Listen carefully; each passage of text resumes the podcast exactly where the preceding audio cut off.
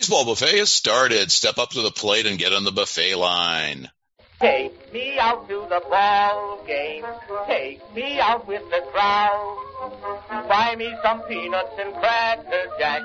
I don't care if I never get back. Let me root, root, root for the home team. If they don't win, it's a shame. For it's one, two, three strikes, you're out at the old ball game.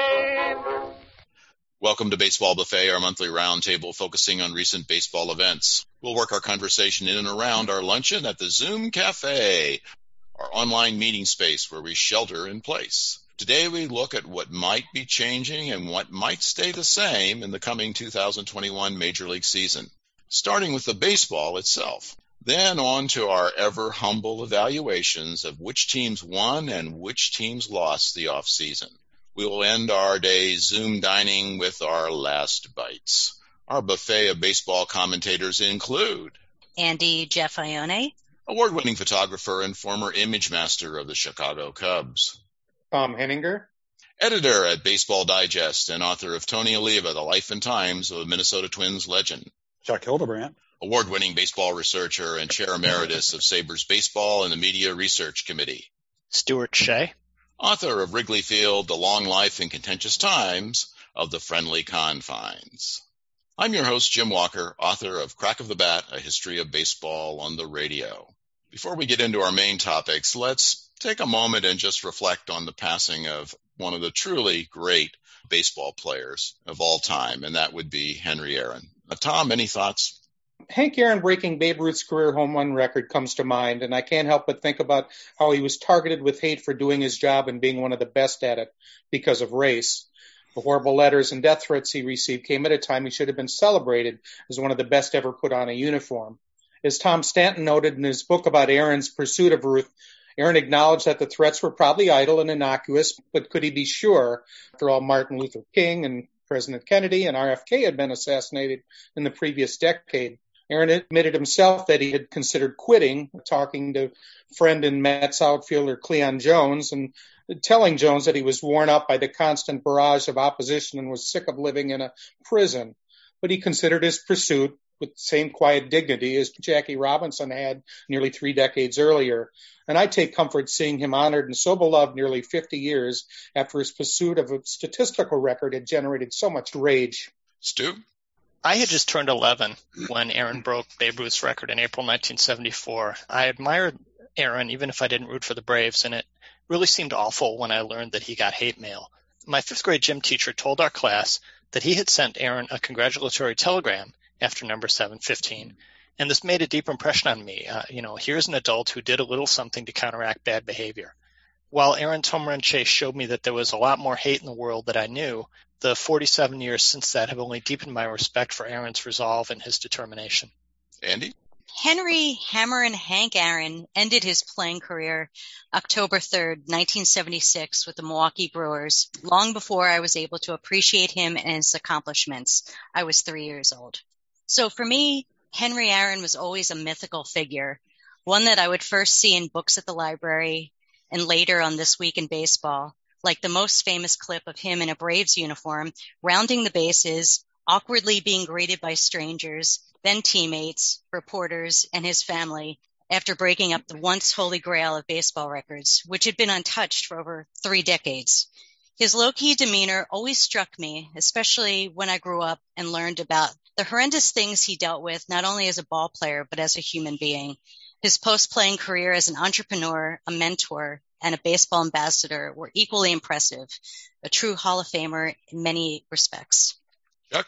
Well, I remember watching him live on NBC's Monday Night Baseball and, and feeling so excited that I was watching this guy in my lifetime break arguably the most hallowed record in baseball, the big 714. I wasn't so aware of the racial animus he was experiencing at the time, but I was aware of how Bowie Kuhn was jerking Hank Aaron around, saying when he could and could not play in order to make him break the, the record at home. I was just 12 at the time.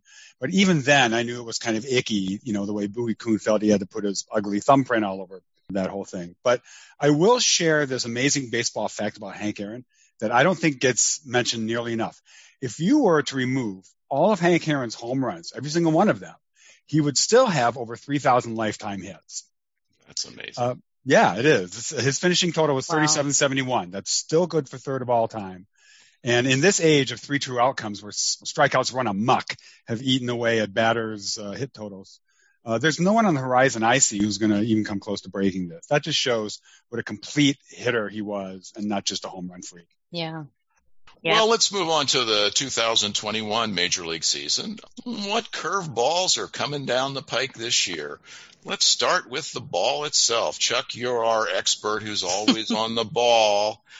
What changes are on the drawing board? Yeah, okay. Well, this is a drum I've been banging for several years. I presented at SABR, Society for American Baseball Research, the convention three years ago about how baseball should change the ball to deaden it and reduce spin in order to reduce swing and miss and get more balls in play. And this looks like this is a step toward that goal. What baseball is planning for is to center the ball within a tighter range of variance, which would reduce the bounciness of the ball off the bat. So even as the ball itself will be about a tenth of an ounce lighter. And testing has shown if an old ball is hit 375 feet, this new ball will go one or two feet less, which doesn't sound like much, but it should be enough to reduce the home run rate by about 5%. Now, wow. Will this be enough? Because if it's all about getting more balls in play, just reducing home runs is only half the equation. The other half is making it easier for batters to make solid contact in the first place. Right. My hypothesis is a key reason strikeouts has gone way up is that pitchers are afraid of giving up home runs because all nine guys in the batting order can do that in today's game.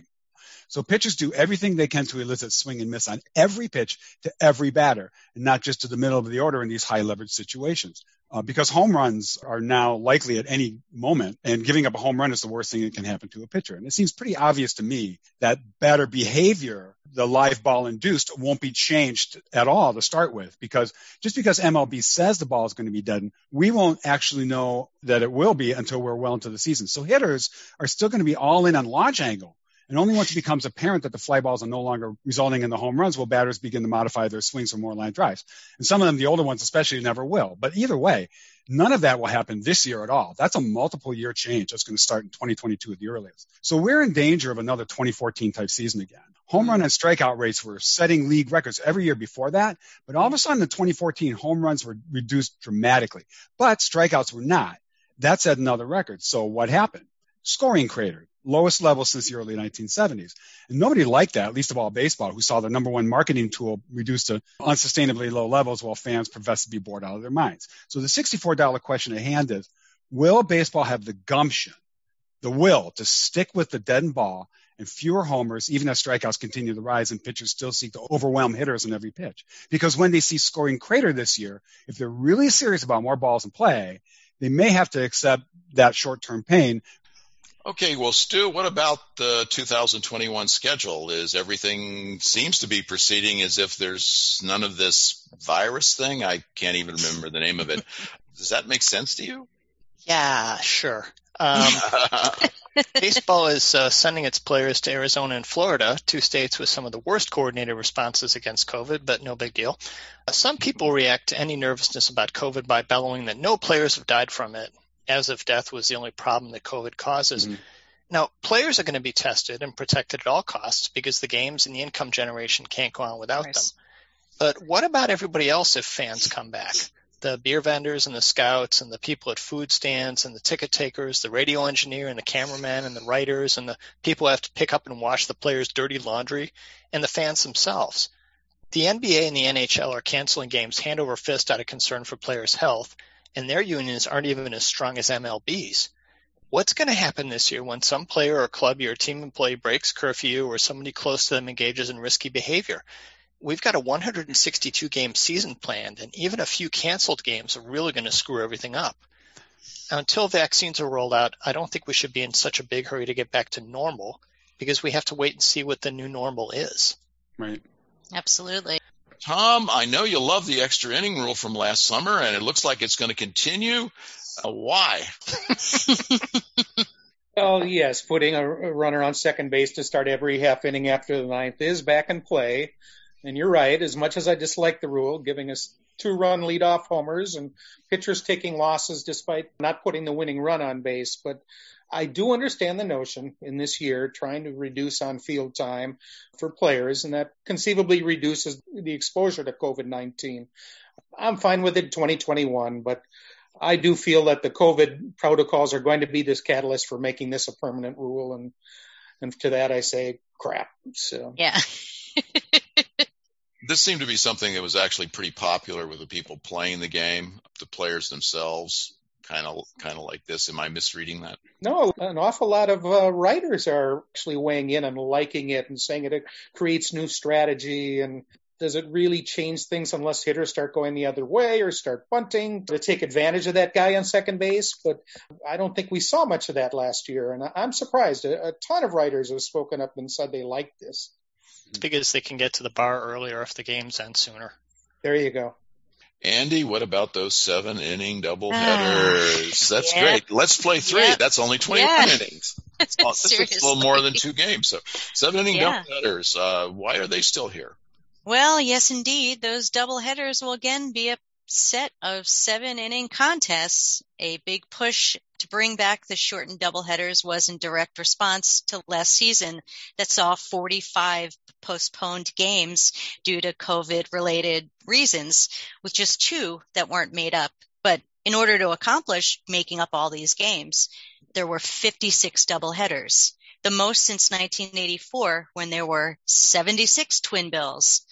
Mm. So you ask yourself, even with this 162 game push, keeping the seven inning double headers, it's sort of like a fail safe, like just in case we have to make up a bunch of games, let's have this in place. Mm-hmm. And then there's also the protection of pitching staffs. There's definitely a layer of that.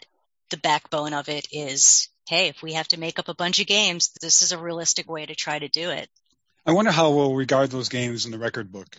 Yeah, particularly for things like no hitters and perfect games and things like that. That's Weren't a couple, two or three of Bauer's complete games last year, seven inning games? yes, I think I seem to at remember least that. two. Yeah, Interesting. yeah. That like, Mm. you know, he was Why getting not? credit for doing something he really didn't quite do. Hmm, interesting. Except technically he did. Yeah, technically he did, Yeah, Because that's what but Right. it doesn't really prove anything. Sure. Yeah. No, you're right. Well, these two rules just seem wrong-headed as long-term solutions. I mean, MLB seems to be operating under the premise that less time at the ballpark is a good thing. Right. And I think if you have more balls in play, I think you have a lot fewer fans talking about the length of games, or we just want to see more play on the field. I think that's Yeah. the issue here. Well, pitchers and catchers are reporting, and it's time for us to report back to our buffet lines for our luncheon refill. Back in a burp.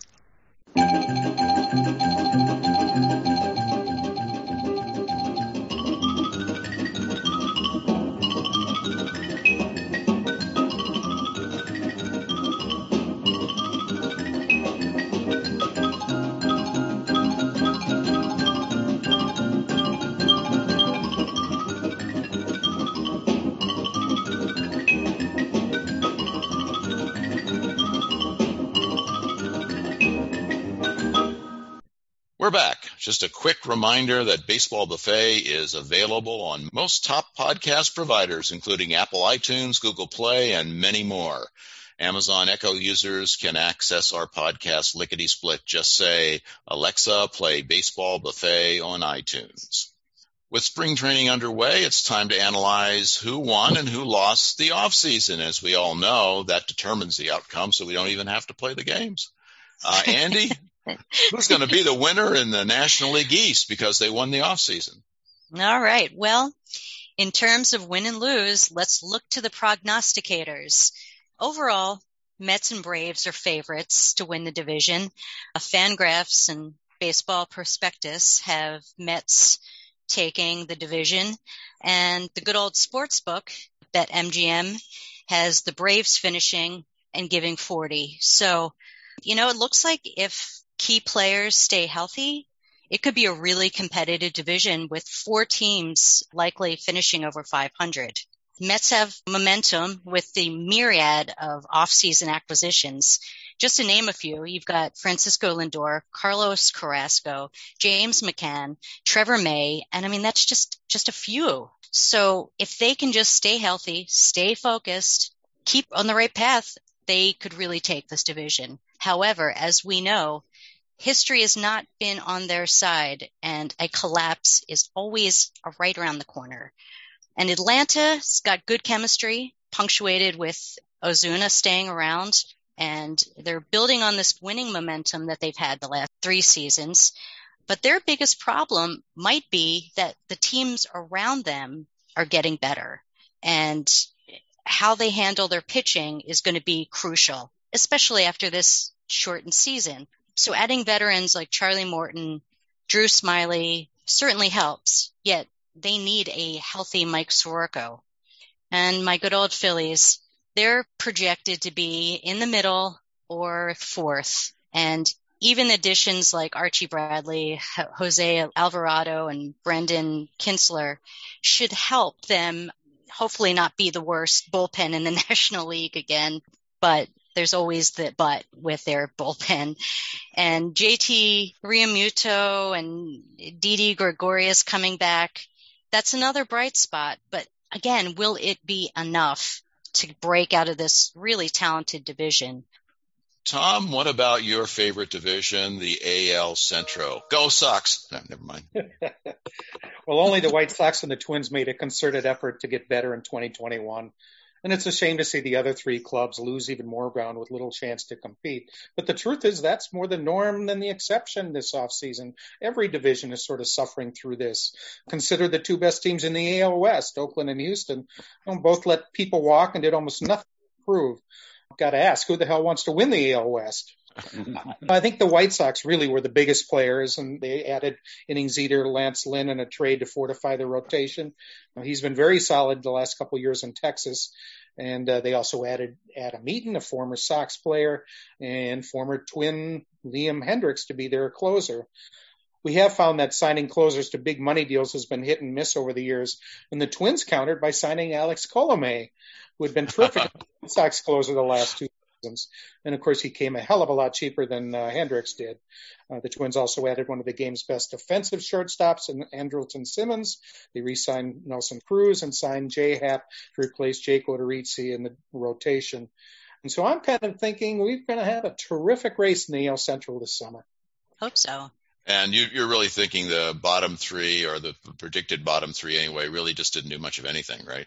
Yeah, not a lot. Uh, kind of interesting to see if Benintendi ends up kind of coming around and finding his way. Uh, you know, he's enters his prime years with the Royals instead of the Red Sox. Uh, Detroit's just kind of an ongoing building process, and they weren't going to make any big moves this year. We knew that. So Cleveland, well, they've been bailing and trying to cut the salary. Uh, a year ago, they kind of did what the Cubs did this year, and it continued with Lindor going and Carrasco going. So, yeah, um, you know, looks like most of those teams are still looking to rebuild and not really do a hell of a lot until 2022 or later. Well, keeping it in the central part of the country, uh, Chuck, what do you think about the NL Central? Very tight race in 2020. And any teams that sort of broke from the pack, either up or down? The initial media hot take had St. Louis locking down the division when they picked up Nolan Arenado. But as it turns out, the Cardinals have a lot of holes in their other areas. They lost Dexter Fowler, which may not be alarming all by itself, but it did leave a black hole in right field to take over from him. That's actually going to be worse. They're committing to another year of a superannuated Yadier Molina. They hope there's another magic year somewhere in him. And uh, Kolten Wong and his top of the order skills moved across the division to Milwaukee. So that's a double whammy since the Cards' own loss is a division rival's gain. So I wouldn't call St. Louis the biggest movers because of the Nolan deal necessarily. Now the Cubs, they moved a, a big name themselves, a guy who almost won a, a Cy Young last year, Yu Darvish, trading him to San Diego. They did get back Zach Davies. Zach Davies, he's obviously not going to be a Darvish, but he could top out at a number two if things are going right for him. They did sign Trevor Williams as a free agent. He could slide into a reliable four or five role. And they have uh, Alec Mills coming up through the system. He did a pretty good job as a regular starter last year. And Jake Arrieta, what can you say about him? Um, Cubs signed him. Uh, but don't forget, they also had Kyle Hendricks. Okay, they have him. He's a legitimate ace, along with a starting lineup that can still kind of bring the thump. And in the back of the bullpen, they still have a what's possibly a slam dunk Hall of Famer. As bad as Craig Kimbrel's tenure with the Cubs started out, he really righted the ship in his last 14 appearances. He gave up only two runs in 12 and two thirds innings, struck out 26. That's over 18 strikeouts per nine. He did not even walk a single batter in his last eight games. So I think the Cubs might actually make more noise than it looked like they were going to make when they started out the offseason trying to make everybody available in trade. Actually, Cincinnati had a really big loss too in Trevor Bauer. Not that they were going to be a top contender this year, but there was a possibility. Uh, they were slightly over 500 last year. There was a possibility that if they could have kept them on somehow, kind of made the move up, but now they've kind of stepped back into irrelevance. So if anything, I say from the margins, the Reds actually had the biggest loss. Milwaukee picking up Kolten Wong probably did the best. Stu, you're our renaissance man, a person who can take in the globe in one fell swoop. Give us all the rest. Who's the best of the rest in terms of the offseason and the worst of the rest?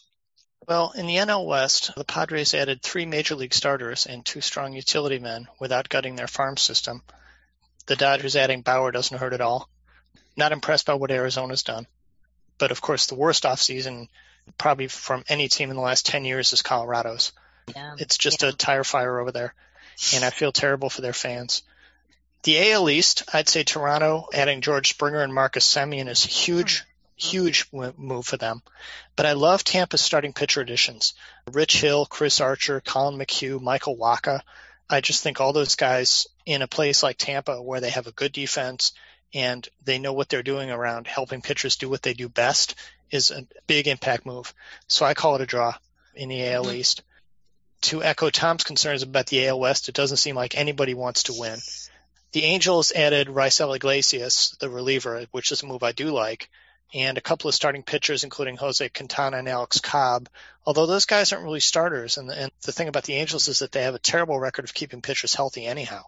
As far as uh, Oakland, Seattle, Texas, I'm not really impressed by what any of them have done. Uh, Houston sort of appears to be in a holding pattern. I don't see how they're going to replace Springer, what he gave them. They still have a lot of talent, but it seems like right now they're sort of treading water a little bit. Any anticipated surprise moves coming down in spring training, or do you think the big uh, decisions have been made? A lot of players on sign still. Right. Uh, Jackie Bradley right. Jr., uh, Cole Hamels, Brett Gardner, Yasiel Puig, Joe oh, yeah, Rizzi, yeah. of course, right. Edwin Encarnacion, and there are a lot of good relievers in their 30s who are still unsigned. I think once it became clear that spring training was going to start on time, yeah. there was more clarity on roster sizes and rules. The free agent signing really did accelerate. There are very few really good ones available. I mean, there, are, there may be some numbers, mm-hmm. but as of this morning, of the 55 free agents projected to achieve one or better WAR this year, 49 of them are signed. It seems to me that in some cases, I think a little reality therapy is needed. I think Jackie Bradley Jr. still wants a four-year contract, and I really am having a hard time seeing that one. Finally, we take our last bites. Each of our baseball buffs will offer one last delicious morsel. Andy, what's your last bite? All right. Well, Robin Ventura might be channeling his inner Rodney Dangerfield at this point in his life. Before he reached the majors, Ventura was a star at Oklahoma State in the 80s. He never graduated and left the school without a degree. Last January, Ventura officially joined Oklahoma State's baseball team as a coach. Ventura, who had a 58 game hitting streak in Oklahoma back in 1988, is pursuing a Bachelor of Arts degree that he left unfinished. Ventura says that the team's current players call him Thornton Mellon, Dangerfield's character in Back to School, a 1986 movie with a similar premise. Mellon was a successful millionaire who never graduated from college. Ventura made over 67 million in the majors and never graduated from college. So for years, Ventura and his family made annual visits to Oklahoma State to tailgate football games with his old Cowboys teammates and former OSU pitching coach Tom Holliday, whose son coincidentally is now the head coach. So we were joking about maybe I'd come back and coach, but they already had enough coaches, including retired Matt Holliday working as a volunteer assistant coach. His former coach suggested, there's a way, but you'll have to be a student. Ventura gave it some thought and thought, sure, most guys do this in their 20s, but let's do it for a year and see what happens. So he moved to Stillwater, Oklahoma in January 2020 and got right into it until the baseball season got cut short after 18 games due to COVID shutdowns. Completing his bachelor's will take another year or so, and he'll be around for the season, COVID permitting, and possibly into the 2022 campaign. Even before the shutdown, he was taking mostly virtual classes. I was trying to do it where I wouldn't be the creepy 53 year old guy with a backpack on, he joked. And has enjoyed a variety of classes unlike what was available to him his first time around, like the science of beer making. I'm not going to be a physicist or anything, but between the three or four classes I have a semester and working with the team, I'm busy and happy. I love being at Oklahoma State and I wouldn't have done it anywhere else and I wouldn't have gone anywhere else to coach. Back to school. Stu? Well, few people thought Don Sutton was a Hall of Famer when he was active. His highest Cy Young Award finish was third. He was fourth once and fifth three times. He led the league once in ERA and once in shutouts. Only once did he win 20 games. Somebody more famous was usually pitching in the same rotation as Sutton, but he outlasted nearly all of them. Good work habits, uh, strong mechanics, superb command, and the ability to occasionally scuff a baseball without being caught allowed him to pitch seemingly forever. His 756 starts are still third on the all-time list, and he won 324 games. And he was not just a compiler. Four times Sutton led his league in fewest walks and hits per inning, and five times he struck out more than 200 batters. He was deservedly elected to the Hall of Fame in 1998. Now, the World Series was not Sutton's best showcase, but he helped five teams get to that stage, especially late in his career. The 81 Astros, the 82 Brewers, and the 86 Angels don't get to the playoffs without Sutton's key contributions, to say nothing of his work for the 66 and 73 Dodgers. Sutton died last month at age 75. In latter years, he was a beloved fixture on Atlanta broadcasts, and to quote Warren Zevon, his hair was perfect. He did have a hell of a head of hair. Tom? Well, the last year will be remembered for all the Hall of Famers we lost, star players in their prime 50, 60 years ago. But recently the game lost a young man, 58 year old Pedro Gomez, a longtime ESPN journalist who died unexpectedly on February 7th. He's been highly praised as a decent, humble man who was a mentor to many young journalists and a friendly sort to players and fans everywhere he went.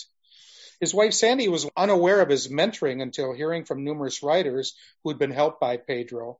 And that includes ESPN's Howard Bryant, who told the story of his days covering Bay Area high school sports for the Oakland Tribune as a young man, but getting called up to sub for the A's beat writer for a few games in 1993.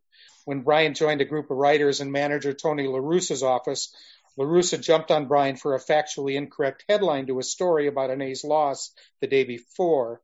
In Bryant's account of events, while LaRussa was unloading on him, a voice interrupted the manager. Jesus Christ, Tony, you know we don't write the headlines. The story is right. Leave the kid alone. Why are you embarrassing him? And it was Pedro, whom I didn't know, never had met, and who worked for the San Jose Mercury News, a rival paper.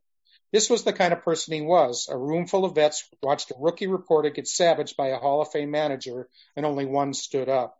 Gomez continued to mentor Bryant, and the two became close friends. And it's a shame we've now lost Gomez, among all the others who have contributed so much to the game. Yeah. Chuck? Well, I guess I'll be the fire breather today. Okay. Another Hall of Fame season has come and gone, with all the same arguments raging about the same two guys who the stat lines say were among the best in history. And of course, they didn't make it in again this year. Everyone thinks they know the reason why, but let's be real. Barry Bonds and Roger Clemens not being in the Hall is not only because they were alleged steroid users. If steroids were the one thing keeping players out, then Pudge Rodriguez, Jeff Bagwell, and Mike Piazza would not be in the Hall of Fame either. These three guys were all widely suspected of or even admitted to being steroid users. No, Barry Bonds and Roger Clemens are not in the Hall of Fame because writers don't like them and because they are suspected steroid users. Both these guys are among the top 10 greatest players in history, but writers can't say, I'm not voting for them because they were mean to me in the clubhouse. No, no, that would make writers look like idiots. But they can get on their high horse and say, oh, well, he cheated the game, so I can't in good conscience vote him in. It's the perfect cover being mean to writers is also why Bonds and Clemens are identified with steroids, while those users who made it in are not, even though in some cases there's even more of a smoking gun for them than for Bonds or Clemens. And not for nothing, this is also why Alex Rodriguez won't be voted in, but David Ortiz probably will.